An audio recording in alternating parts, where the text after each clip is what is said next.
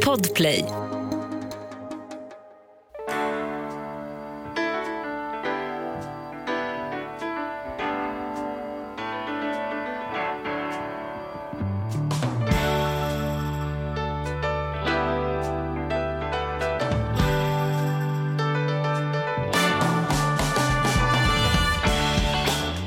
Du, du, du, du, sommar, sommar, sommar. Det är ju sommar, Mattias. Ja, det är ju sommar och sol Ja. och bad. Oj, nej, jag ska inte sjunga. Det har ju varit fantastiskt. Det har ju verkligen varit det som heter various weather. Om man ska vara lite engelsk. Alltså det har ju verkligen hoppat och eh, skuttat med vädret fram och tillbaka som inte riktigt kan bestämma sig. Men det gör inte mig så mycket. Jag har mest varit på landet och är kvar på landet fortfarande. Så att, eh, med Mm. några mindre utflykter. Så att för mig har det funkat ganska bra. Själv då? Nej, men jag far ju runt som jag alltid far runt. Så att jag, men jag har haft vädret, gudarna har följt mig. Så att jag har verkligen ingenting att klaga på. Jag tror sällan jag i vuxen ålder har varit så brun som jag är nu faktiskt. Det, Mm. det har varit ständigt varmt. Men det hjälper ju inte den som lyssnar för det får man ser ju aldrig oss. Men nu ännu mindre eftersom vi ska sända en av våra favoritavsnitt i repris. Ja, vi har ju alltså på allmän begäran fått av från er lyssnare, vilket vi tycker är skitskoj. Och vi tycker inte tycker att det passar bättre än när det ändå är nu lite sommar. Många kör ju sommaruppehåll på sin podd. Men vi har ju aldrig gjort det och vi tänker inte göra det. Men däremot så tänkte vi den här sommaren då bjuda på några av våra speciella avsnitt som betytt mycket för oss på olika sätt. Så att eh, vi hörs live igen i augusti. Så håll till godo och njut vet jag. Vad är en statsskuld egentligen? Hur fungerar det? Eh, hur fungerar ett land? Hur fungerar det att ett land är skyldig andra länder? Nej, nu får jag börja om. Jag tar den här från början. Vi stryk hela skiten jag sagt.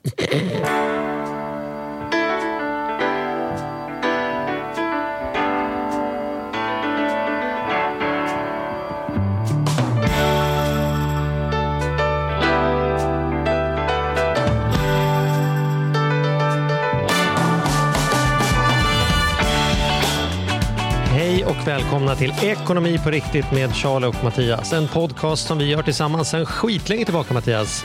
Eh, om eh, vardagsekonomi och eh, livet kopplat till ekonomis alla olika varianter kan man säga. Typ.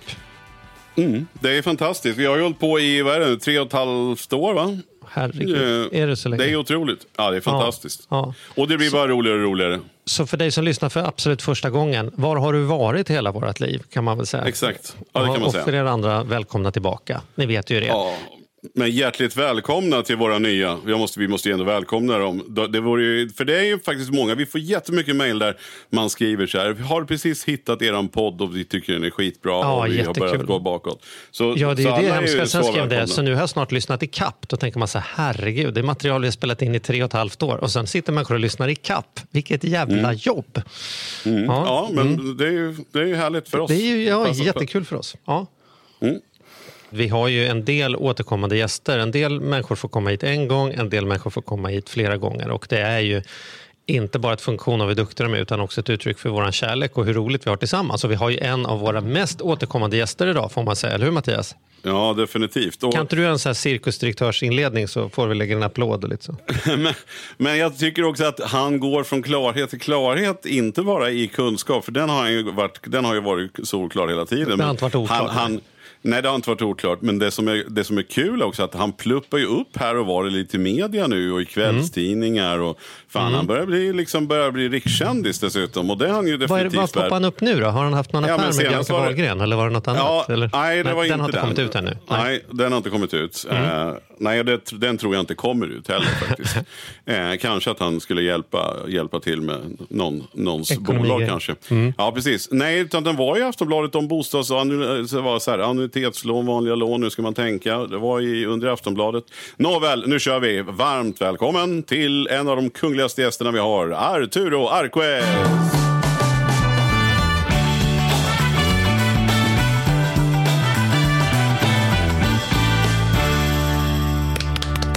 Tack, tack. Tack så mycket.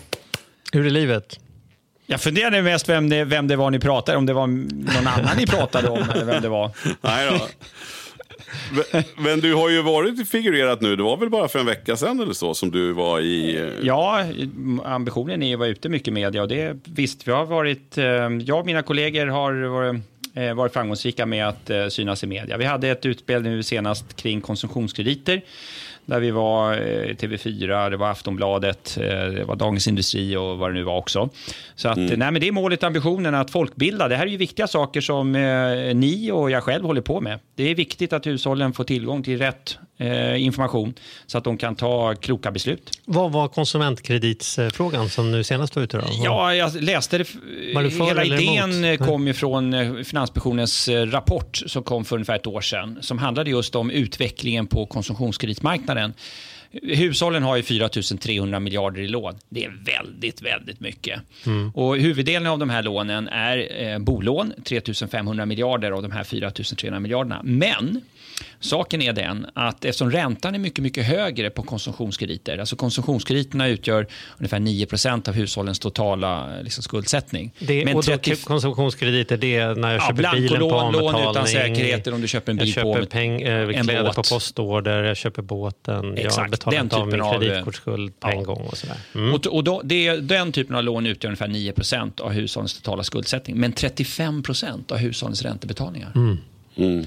Så att eh, den slukar ju rätt stor del. Och eh, i Finansinspektionens rapport, där eh, Finansinspektionen har egentligen en ganska speciell definition. För i deras värld så finns det bara två typer av lån. Nämligen eh, bolån och konsumtionskrediter. Alltså det som inte är bolån, det är konsumtionskrediter. Men då ingår såna här statlig borgen, eh, lantbruksfastigheter som säkerhet om du köper till exempel en skördetröska och belånar den. Det tror inte jag folk i allmänhet ser som, eh, som konsumtionskrediter. Det är inte det första de tänker på. Så jag Nej. sorterade bort allt det där.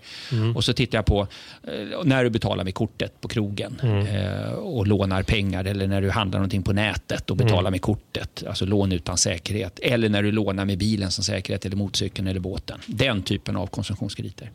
Och den, den typen av konsumtionskrediter utgör 9 av alla lån och som sagt 35% av alla räntebetalningar. För i Riksbankens värld då, eh, då är hälften av alla räntebetalningar konsumtionskrediter. Och tar man hänsyn till amorteringarna, som är, eh, man har ju snabbare amorteringstakt tack och lov på konsumtionskrediter, så är det så att många hushåll då lägger mer pengar på konsumtionskrediter idag än vad man gör på sina bolån. Och Det fick mig att vakna till. Tänkte, så, Oj, stämmer det här verkligen? Och Det visar sig att om man räknar på mitt sätt, det vill säga att definiera konsumtionskrediter lite snävare, Man tar bort skördetröskeln. man tar bort eh, och st- och statlig och kommunal borgen och lite annat. då, då är det ändå 35 procent och det kan jag tycka är rätt mycket. Och Det som också slog mig det är att eh, det är en helt annan ränta på konsumtionskrediter än bolån. Idag är det inte ovanligt med någonstans runt 1,5-1,6 procent i ränta på bolån.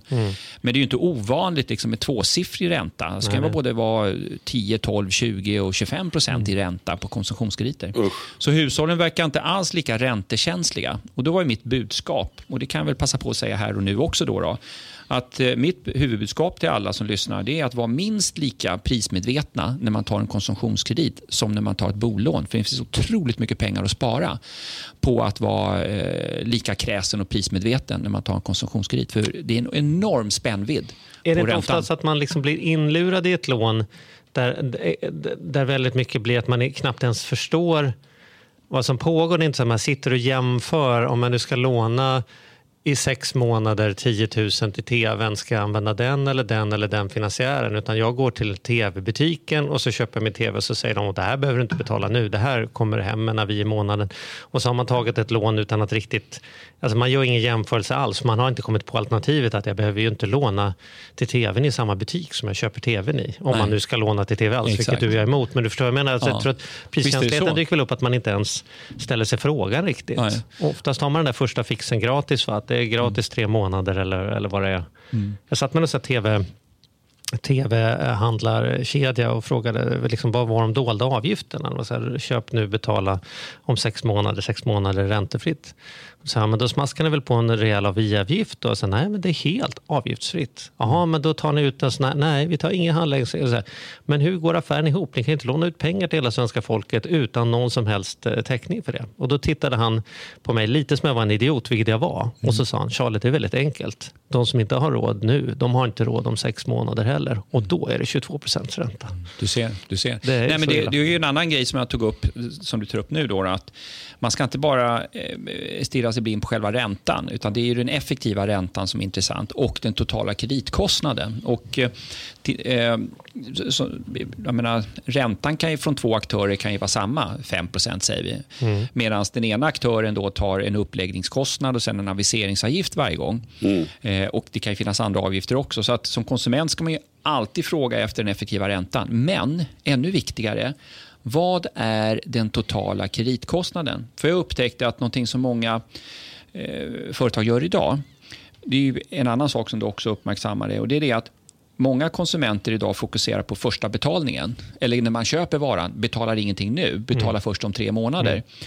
Och eh, eh, Många kunder då stirrar sig blint på själva månadsbetalningarna sen när de trillar in. Så annuitetslån har blivit väldigt populärt. Och En fördel med, med annuitetslån är att du betalar samma belopp varje månad under hela kredittiden. Så att du vet som konsument precis vad du ska betala. Problemet är att annuitetslån är dyrare än, rak, än lån med rak amortering. Och eh, nackdelen med rak amortering för en konsument kan ju då vara att i början så blir det lite dyrare eftersom eh, amorteringarna är lika stora men eftersom skulden är stor i början så blir räntedelen ganska hög i början. Så att det är lite tyngre i början men det går snabbt ner. Och den typen av lån är billigare. Men då, Men då, då har vi ju på- precis tvärtom då på ett annuitetslån som det ska vara samma så är det ju, amorterar du ju nästan ingenting i början vilket är lite läskigt. Exakt, och därför blir den totala kreditkostnaden större. Och Det man också gör som aktör det är att säga så här, oj, tyckte du det var för mycket pengar? Inga problem, vi kan fixa det också. Jaha, hur då? Jo, genom att förlänga kredittiden. Så att vi tar ett annuitetslån, men istället för att amortera på tre år så kör man fem år. Och då eh, Ett annat tips och råd är att eh, du ska ju naturligtvis, om du nu tar ett lån, eh, ett konsumtion, en konsumtionskredit, så ska du ju amortera med minst samma hastighet som värdeminskningen på det du köper. Så om du köper en bil, och jag har full förståelse för att det inte är lätt att köpa en ny bil med egna pengar, eftersom en bil kostar ändå en 200-300 000 kronor om du köper en ny bil. Men se då till att, att du amorterar den här bilen på de här 5, 6, 7 åren. Så att du inte står där efter 7-8 år med en värdelös bil och halva lånet kvar eller kanske ännu mer. Och ett annuitetslån så sitter man kanske med 80 procent kvar efter Ja, halva tiden. precis. Så Och det därför är säger bara gått ränta i början. Otroligt viktigt. Totala Ja. kreditkostnaden, effektiva räntan, se till att du har en amorteringstakt som motsvaras av värdeminskningen. Och då säger, då säger många där hemma och lyssnar, men Arturo, det går ju inte. Då har ju inte jag råd att köpa någon ny bil om jag ska hålla på och betala av den på fem år. Ja, det och då är svaret, då ska du inte ha en ny Nej, bil. precis. Och då säger ju en del, ja men jag måste. Då säger jag som min pappa, måste, måste inte. Köp en begagnad bil har vi lärt oss i ett annat avsnitt här. Det finns ingen ekonomisk situation där det är en fördel att ha en ny bil jämfört med att ha en begagnad bil. Exakt. Om du ska men, bilas. men sen ska vi också komma ihåg att där är ju också bilhandlarna, även där ska ni ju prata med er bank och se vad de kan erbjuda för ränta om du ska köpa en bil.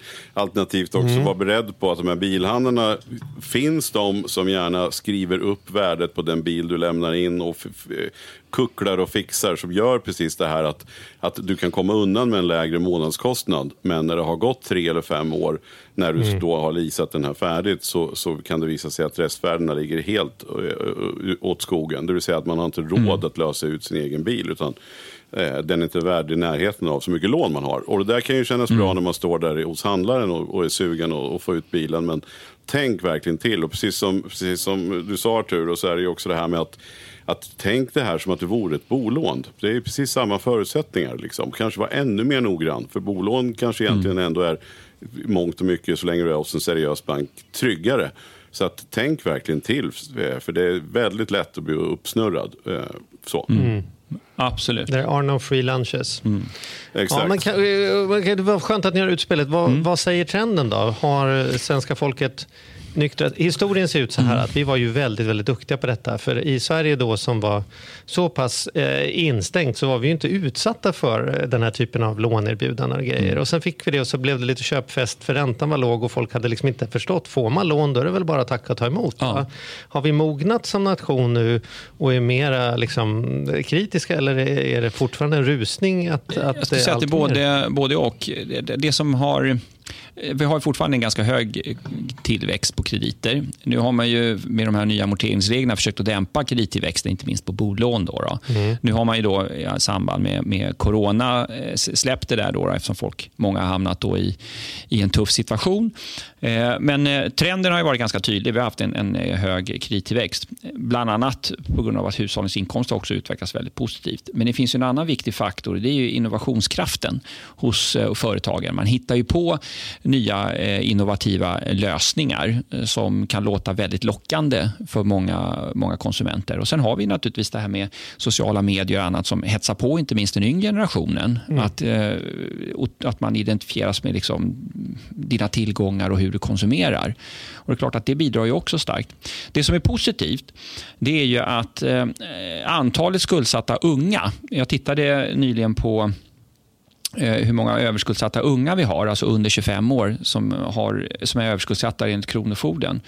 Hur definierar man överskuldsatt? Då, då? Att man har räkningar och skulder som man inte kan betala. Mer, man, och inte det kostar mer att leva än vad man får in? Ja, mm. och man häftar i skuld till folk och inte har betalat räkningar i tid. och så mm. Och mm. kanske inte betalar alls.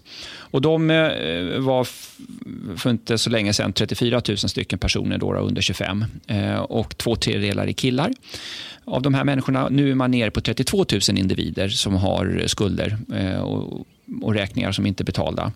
Eh, saken är den att den genomsnittliga skuldsättningen har ökat. Så att det är något färre som är skuldsatta eller överskuldsatta. Eh, men det genomsnittliga beloppet har ökat något. Och Det mm. tycker jag är lite synd. Mm. Och för mig så handlar det här med synen på pengar och sparande och konsumtion. Det är lite grann någonting som kommer med modersmjölken, någonting man får hemifrån. Och eh, det är, skolan har en viktig roll, föräldrarna har en viktig roll. Och tyvärr är det så att Sverige tillsammans med Storbritannien är de två länder i Europa som är sämst på att prata pengar med sina barn. Det är därför såna här poddar och, och eh, snubbar som ni då gör en otroligt viktig folkbildningsinsats att prata om de här grejerna. Men och Sverige, det, varför är det, finns ja, det någon det, liksom? Det är bättre till? svar på än vad jag har, men, men jag upplever som att det är lite stigmatiserande att prata om att man har en taskig ekonomi, eh, har svårt att vända sig till banken och liksom öppna sig för banken och säga att Nej, men jag, det är tufft, liksom, kan, du kan ni hjälpa mig? Men det borde väl tyskar och turkar och fransmän och, ja. och italienare också tycka att det är stigmatiserande? Det kan ju inte vara svenskt, ja, men, men tydligen då? Så men tydligen men i Sverige och i Storbritannien pratar man väldigt lite pengar i hemmet och jag upplever själv att den, det är den bilden jag också får många gånger. Att i Sverige så pratar man sällan om pengar och sin egen ekonomi. Mm. När jag träffar mina släktingar i Spanien, ja, men jag kommer ihåg när jag växte upp, det, nej men vi har inte råd Arturo. Mm. Det blir ingen glass idag eller eh, mamma har inte råd eller kunde höra från farfar och farmor att vi måste hålla igen lite. Eh, och Jag tror säkert att situationen är likadan här. Men här så är det skämmigt att behöva säga att man inte har råd mm. på ett mm. annat sätt än vad jag upplever att det var i alla fall när jag växte upp. Mm. Jag har hört min mamma eh, säga till mig många gånger när jag växte upp att nej, men tror vi har inte råd. Eh, och, mm. jag, och jag vet att många, inte minst ensamstående, älskar sina barn och vill göra eh, allt för sina barn och kanske anstränger sig mer ekonomiskt för sina barns skull än vad man borde. Det vill säga att man kostar på dem mer saker än vad man borde. Man kanske borde ibland tänka mer på sig själv och säga till barnen och lära barnen tidigt att ah, mamma har inte råd eller pappa har inte råd. Mm. Vi får um, hoppa över efterrätten idag eller vi får um, äta hemma eller vad det nu är för någonting. Samtidigt tror man ju att Sverige skulle vara världsledande på veckopeng och såna där saker. Mm. Men det... Där har också trenden varit lite negativ. När jag växte upp så var en väldigt, vi gör ju undersökningar kring just det där. Och eh, när jag växte upp så eh, hade i stort sett alla barn en veckopeng och månadspeng. Och sen har vi sett under lång tid att andelen barn som får veckopeng och månadspeng har minskat. Och Det tycker jag som privatekonom är oroväckande därför att det är ett väldigt bra sätt att lära barnen framförallt två saker. Det ena är att hushålla med begränsade resurser och ekonomi betyder just hushållning. Och Det andra det är att förstå pengars värde.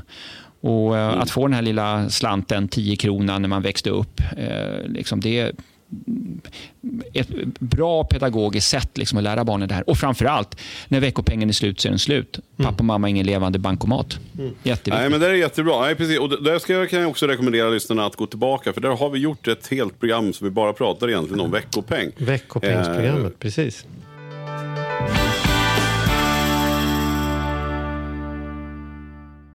Den här podden gör vi även den här veckan i samarbete med Saveland. Fan mm. vad kul det är att ha dem med ombord. Mm, jätte, jätteroligt. Ja, vi brukar prata om att man har något band som man såg Jag stod Bo Kaspers jädrigt tidigt liksom, innan man gjort tv-debut. Och du har något hårdrocksband som du var jävligt tidig på. Ja, alltså jag var på, på Lilla Teatern Göta Lejon och såg Metallica Ja. 1984. Så gammal är jag. Och jag var i kontakt med Saveland när det fortfarande var typ tre, fyra personer där från början. När jag fick möjlighet att träffa dem.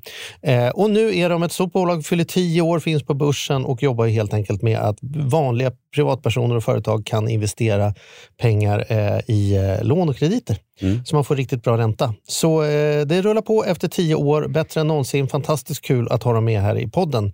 Gå in, testa, kolla. Vi har en kod som gör att om du öppnar ett konto och använder på riktigt får du dessutom en insättningsbonus just nu. Precis, och vill man veta mer så som sagt gå in på saveland.se. Man kan också lyssna på Ludvig som har varit gäst i vår podd två gånger. Får Ja. man en ännu bättre inblick i Ja. vad, vad det är de pysslar med egentligen. Men eh, ja, saveland.se och stort tack. Ny säsong av Robinson på TV4 Play. Hetta, storm, hunger. Det har hela tiden varit en kamp. Nu är det blod och tårar. liksom. Fan händer just nu. Det. är Detta är inte okej. Robinson 2024, nu fucking kör vi! Streama söndag på TV4 Play. Ett poddtips från Podplay. I fallen jag aldrig glömmer djupdyker Hasse Aro i arbetet bakom några av Sveriges mest uppseendeväckande brottsutredningar. Går vi in med hemlig telefonavlyssning och, och då upplever vi att vi får en total förändring av hans beteende. Vad är det som händer nu? Vem är det som läcker? Och så säger han att jag är kriminell, jag har varit kriminell i hela mitt liv men att mörda ett barn, där går min gräns. Nya säsongen av Fallen jag aldrig glömmer på Podplay. Jo, vi har fått en fråga från Pontus här. Min fråga handlar om en statsskuld. Vad är en statsskuld egentligen? Hur fungerar det om ett land är skyldig andra länder pengar eller lånar av till exempel Sverige från en bank? Varför har man en statsskuld och vad skulle hända om Sverige betalar av allt vi ens kan? Eller alltså kan vi ens betala av allt? Det är väl en jädra bra Arturo-fråga va? Ja, vi kan väl kolla. Ja, vi kan prova. Det var ju många frågor i en fråga det där. Ja, det är, precis. Det är st- Ja, statsskulden. men om, vi, om vi- jag ska försöka komma ihåg lite... eh, Ja, men jag, jag har den ju här. Vad Ja. är en statsskuld egentligen? Ja, alltså, eh, länderna har en, en eh, statsbudget och den här med, med inkomster och utgifter. Och ibland så går man med överskott och ibland går man med underskott. Och när man går med underskott så behöver man finansiera det där. Och det vanligaste sättet för ett land att finansiera sina budgetunderskott är att man ger ut så kallade statsobligationer. Och det är alltså räntebärande värdepapper som löper med eh, en löptid på mer än ett år. Vanligt är kanske 5, 10, 20 år eller längre till exempel. Och Då säljer man dem och så köper någon eh, de här papperna mot en viss ränta. Eh, och Det är så man finansierar det. Och De här statsobligationerna de kan köpas av företag, eh, privatpersoner men också andra länder. Så att en, ett land kan finansiera sitt budgetunderskott på olika sätt. I Sverige så eh, ger vi ut de här statsobligationerna och en del av dem ägs av företag, eh, banker eh, och eh, pensionsstiftelser, även utländska eh, kapitalägare. Eh, tar vi ett annat land, Japan, eh, där ägs det mesta av de här eh, statsobligationerna av eh, företag och eh, japaner i landet. Så man har väldigt liten utlandsskuld. Mm. Hur, hur, vi, du hade ju en följdfråga där också, Mattias, om hur, hur kan ett land ha, hur mycket kan man Ja, ha? hur kommer det sig Liksom, att USA ligger på konkurs, topp liksom? ja, hur kommer det sig att USA ligger topp 20 av kreditvärdiga länder när de har en statsskuld på 120 procent av sitt BNP? Undrar Ja, det- Pontus. Det kan jag förstå varför han undrar.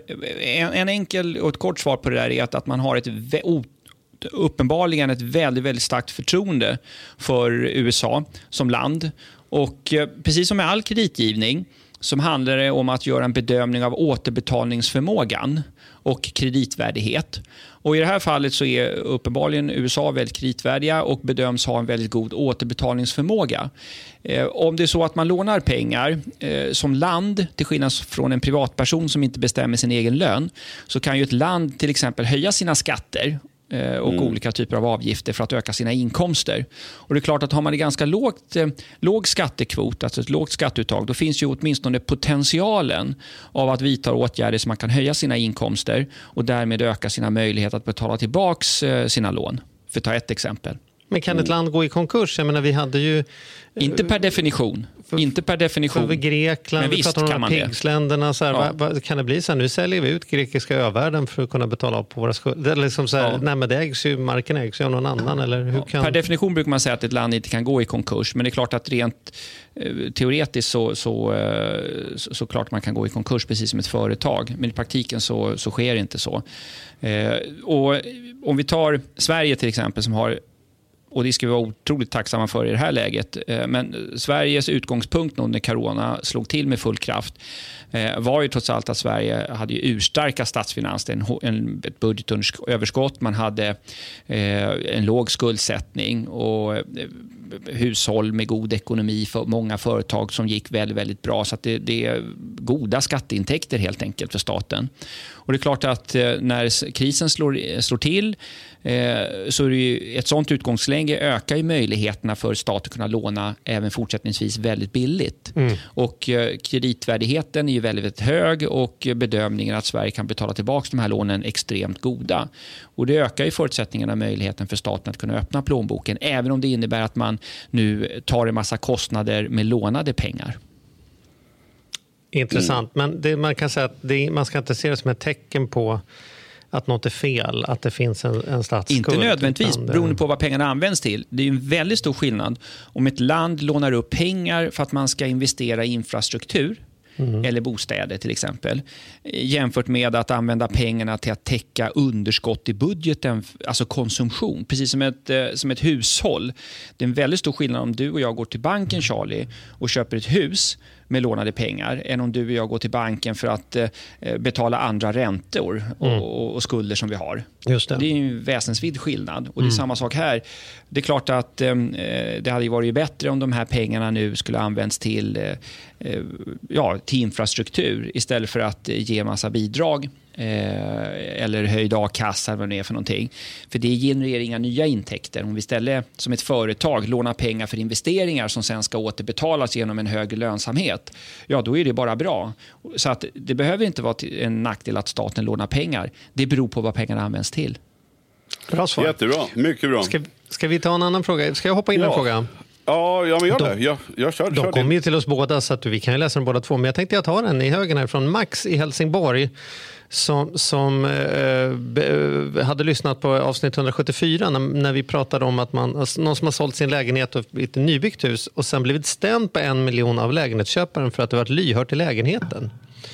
Eh, vad säger du Arturo? Är, är, alltså, kan det bli på det sättet? Borde man vara orolig i tio år efter att man har sålt en lägenhet eller en villa på att det ska komma surt efter? Finns det inga försäkringar som tar hand om sånt här? Eller mäklaren, har inte han något ansvar? Det där, jag, kan bara säga, jag har själv suttit och dömt åtta år i domstol. Eh, den, där, den där tror jag blir svår att eh, gå i hamn med, eh, faktiskt. Och Sen kan jag tycka att eh, det, det, finns ju, eh, det finns ju byggnormer och regler. Och har man, har, bo, liksom, har man fått de där, det där bygget en gång godkänt och har man följt alla regler eh, som finns och vissa regler bestäms ju eh, bestämmer ju, alltså, som miljöregler kan ju kommunerna själva lite grann bestämma sig. Det kan skilja från kommun till kommun. Men eh, det skulle förvåna mig mycket om det där skulle sluta med att eh, förre ägaren eh, tvingas betala några pengar för det där. Eh, Ja, för det är väl ingenting egentligen som är upplysningsplikt på heller. För jag tycker inte att man får den Nej, du frågan. köper ju Jag om man lägenhet ska sälja. Jo, Ja, men du du köper en sälja en lägenhet lägenhet och så vet du att den, är, att den är lyhörd och du vet att grannarna gnäller på att din tvättmaskin låter eller något sånt där. Eh, Ja. eh, Det brukar ju sällan vara en fråga. Men sen kan man ju berätta det för det var schysst. Att, att, Ja. att, mm, tänk på att när ni kör tvättmaskin så gör inte det för sent därför att det hörs. Ja. Eller, ja, så, Nej, men jag- jag du menar utgår det är ifrån- inget fall för att det liksom, skulle vara osannolikt att det är någonting som man kan bli stämd för efteråt. Ja, stämma kan man alltid göra, men om man vinner gehör i en domstol, det är en annan sak. Jag utgår ifrån i mitt svar nu eh, att eh, det inte är något byggfel, alltså det är något fel i konstruktionen, alltså fel i varan.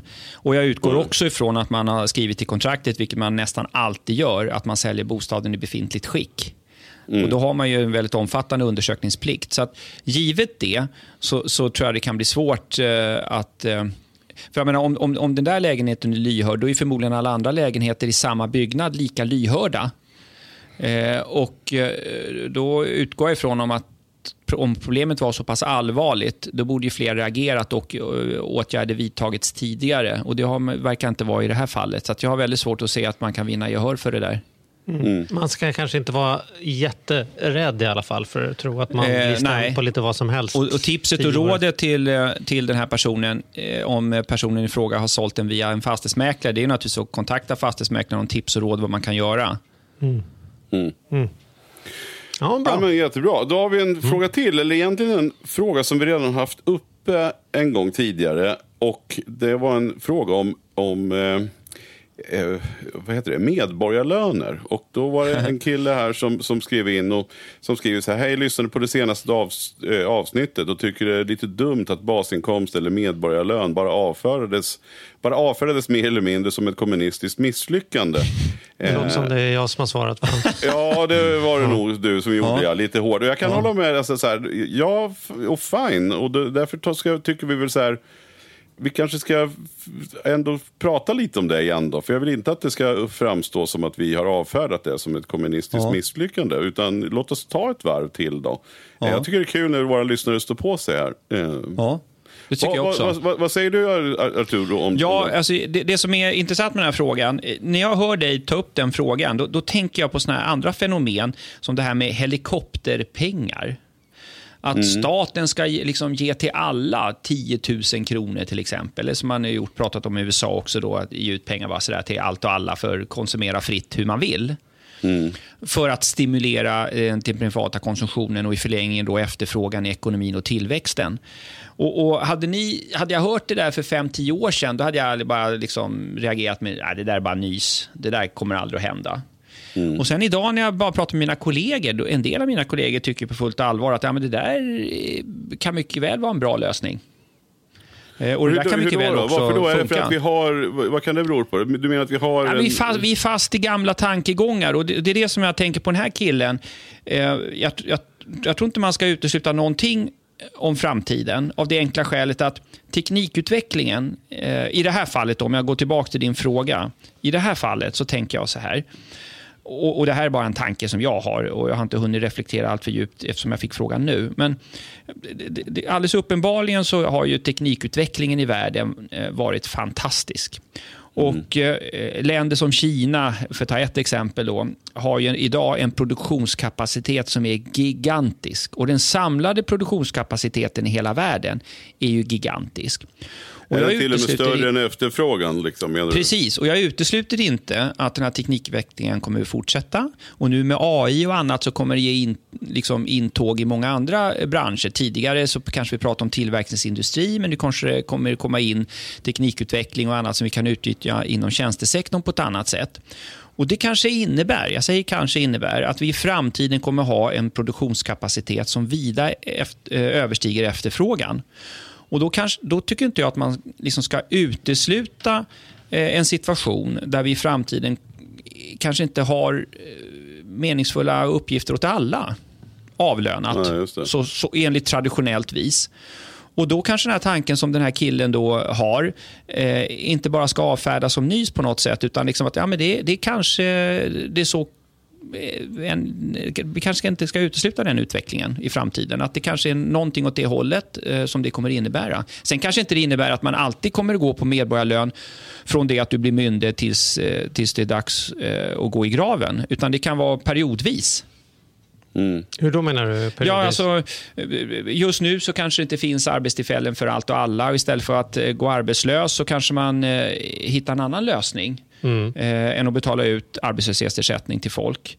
Eh, och, eh, men det innebär ju inte att det alltid kommer att vara så. Och folk kan ju vidareutbilda sig, skaffa sig andra utbildningar där det finns en efterfrågan för just den typen av kunskaper och erfarenheter. Och, och då är man eh, tillbaks i, i arbete och får eh, en lön av en arbetsgivare till exempel. Eh, och Sen går man tillbaks i någon form av eh, medborgarlön. Alltså jag vet inte, men, men eh, jag tycker inte man ska eh, avfärda den där tanken eh, helt och fullt och öd, vara synnerligen ödmjuk eftersom vi har den teknikutvecklingen som vi har. Vi har ju, precis, vi har, vi har en gäst som, som kom från en, en, en sån, vet du, klimatorganisation som var hos oss i somras och som, ska vi, som vi ska bjuda tillbaka. För att hon berättade också, och det ska vi verkligen lyssna mer om, deras sätt hur de jobbade. Att man fick välja lite hur lång arbetstid man vill ha, hur, mycket, hur lång semester man vill ha och hur mycket pengar man ska tjäna. Eh, det var jädra spännande egentligen att man kan få få styra det där själv kontra tid, kontra pengar. Så, så det gick ju inte det att bestämma att så här, jag vill jobba superlite och ha jättehög lön. Men det var ett väldigt intressant tänk som vi ska återkomma till. Och jag tänker att det här är nog ett ämne som vi faktiskt ska fundera mer på. Jag, det där slogs mig om, jag menar, alltså när jag var ung och liten så var jag med min pappa som var skogsvaktare och då var man ute och hälsade på alla skogshuggare runt om i, i, i länet där han var skogsvaktare.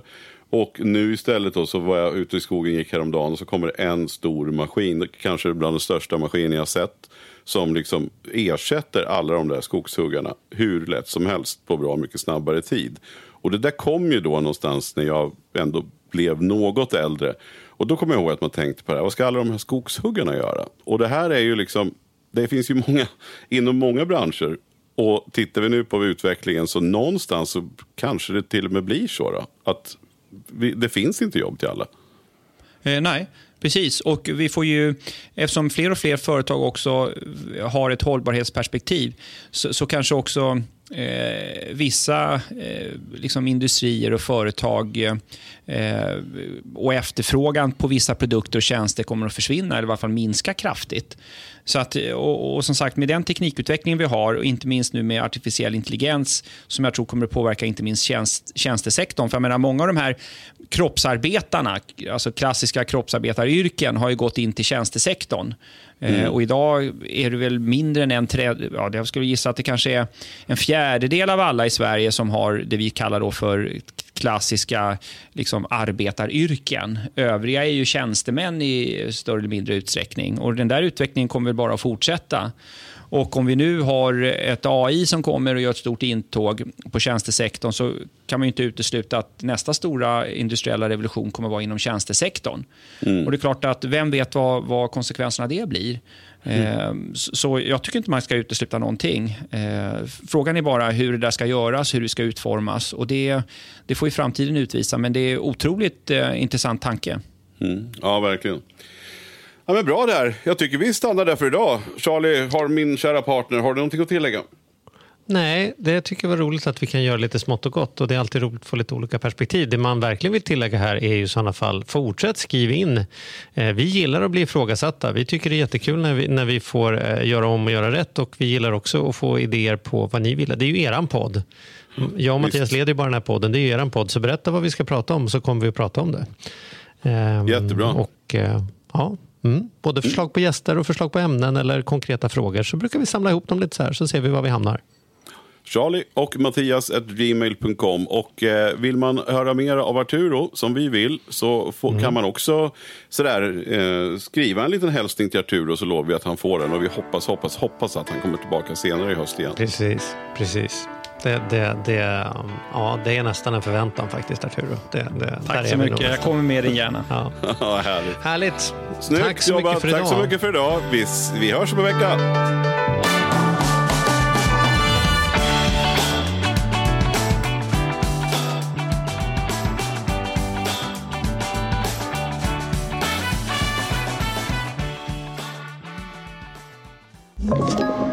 Podplay.